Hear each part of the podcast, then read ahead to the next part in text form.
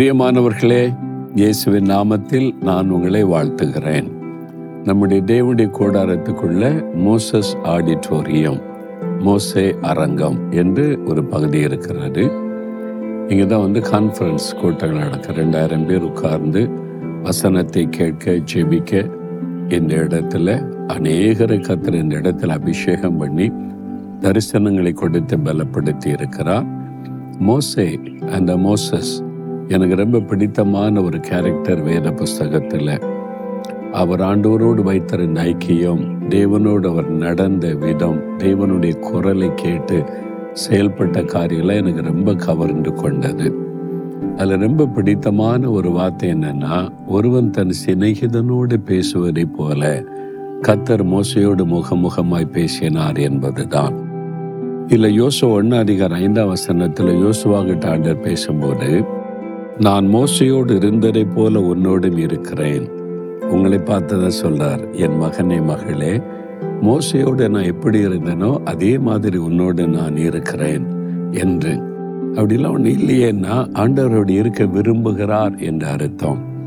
மோசையோடு எப்படி இருந்தா நான் சொன்னல ஒரு பக்கம் தாயாக ஒரு பக்கம் தகப்பனாக ஒரு பக்கம் ஆலோசனை கொடுக்கிற ஒரு நல்ல தலைவராக பல விதங்களில் மோசையோடு கூட இருந்து ஆண்டவர் நடத்தினார். அதில் ரொம்ப எனக்கு பிடித்தமான விஷயம் சிநேகிதனை போல. ஆண்டவர் அவரோடு முகமுகமாய் பேசினார். இதுதான் ரொம்ப இனிமையான ஒரு அனுபவம். இயேசு நமக்கு நல்ல சிநேகிதனாக இருக்கிறார்.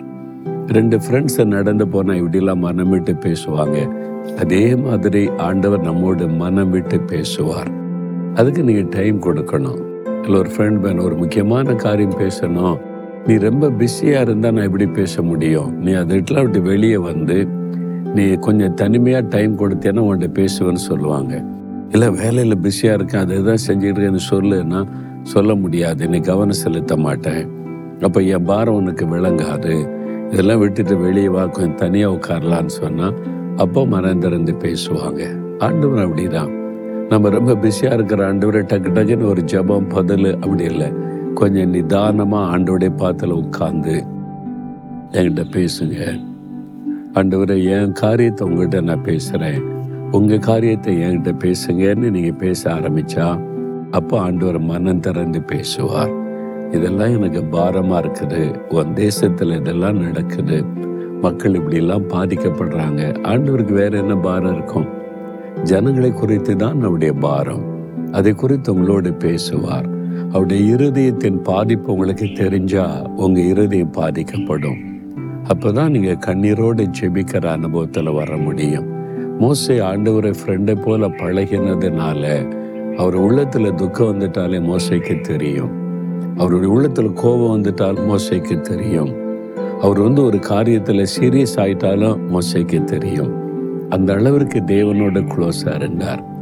நீங்க கூட அப்படி இருக்கணும்னு ஆண்டவர் விரும்புகிறார். நான் கூட அப்படி இருக்கணும்னு விரும்புகிறேன். அதனால் ஆண்டவரே மோசையோடு நீங்கள் ஒரு ஃப்ரெண்டை போல பழகினீங்களே அது மாதிரி நான் இருக்கணும் உங்கள் கூட அப்படின்னு நான் ஜெபிச்சிருக்கிறேன். நம்ம ஜெப நேரத்தில் காத்திருக்கும் ஒரு அழகாய் வந்து பேசுவார். உங்களோடு கூட நான் பார்த்துருக்கிறேன். பல தேசங்களுக்கு ஊழியத்திற்கு போயிருக்கும் போது முக்கியமாக இரவு நேரம் அதிகாலை நேரம் ரெண்டு மணி மூன்று மணி. அப்பதான் நம்முடைய மைண்டு ஃப்ரீயாக இருக்கும் இருதயம் ஃப்ரீயாக இருக்கும். தேவனுடைய குரலை சுலபமாக கேட்க முடியும். நான் சில தேசங்களில் போயிருக்கும் போது அப்படி விடியற் காலில் ஆண்டவர் எழுப்பி உட்கார வச்சு அந்த தேசத்தை குறித்து என்னோட பேசுவார். ஏன் ஆண்டவர் இந்த நாட்டுக்கு கொண்டு வந்தீங்கன்னா அப்போ பேசுவார். இந்த தேசத்தில் உள்ள காரியங்கள் வெளிப்படுத்துவார். அது அவருடைய உள்ளத்தில் ரொம்ப பாரமாக இருக்கும். அது அவர் சொல்ல கேட்கும்போது நமக்குள்ள இந்த பாரம் வந்துடும் அப்படியே நமக்குள்ள இறங்கும். அப்போ நமக்குள்ள கண்ணீரின் ஜபம் அப்பதான் வரும். அழுகையின் ஜபம் வரும். என் ஆண்டவர் எவ்வளவு துக்கத்தோடு இருக்கிறார். இந்த மக்களுக்காய் பரிதபிக்கிறாரே என்று சொல்லி. நீ ஒரு ஃப்ரெண்டா ஆண்டவரோட பழக ஆரம்பிச்சிட்டீங்கன்னா இந்த அனுபவத்தெல்லாம் பெற்றுக்கொள்ள முடியும். உங்க காரியத்தை மட்டுமே ஆண்டவர்கிட்ட சொல்லி நன்மை பெற்றுக்கொள்ளணுன்றதை நோக்கமா இருக்கக்கூடாது. அவருடைய உள்ளத்துல என்ன பாரம் இருக்குதோ அதை நான் ஷேர் பண்ணுவேன் அப்படின்ற நிலைமைக்கு வரணும். அதுதான் ஆண்டவர் எதிர்பார்க்கிற காரியம். மோசையோடு இருந்ததை போல உன்னோட நான் இருப்பேன்னு சொல்றார். ஆண்டவர் என் கூட நீங்கள் மோசையோடு இருந்த மாதிரி இருங்க. நான் வந்து உங்களுக்கு நண்பனா சிநேகிதியா நான் இருப்பேன். உங்க பாரத்தை நான் வந்து ஷேர் பண்ணி கொள்ளுவேன் அப்படின்னு ஒப்பு கொடுக்குறீங்களா? ஆண்டவர் உங்களோட பேசுவார் இடைபடுவார். ஆண்டவரே மோசையோடு இருந்ததை போல நிறைய கூட இருக்கணும் எங்க கூட இருக்கணும். அதோ அதே மாதிரி எங்ககிட்ட நீங்க பேசணும் நாங்க விரும்புகிறோம்.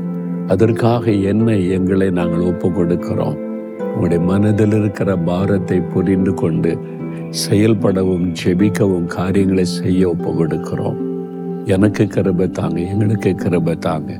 இயேசுவின் நாமத்தில் ஜெபிக்கிறோம். ஆமேன் ஆமேன்.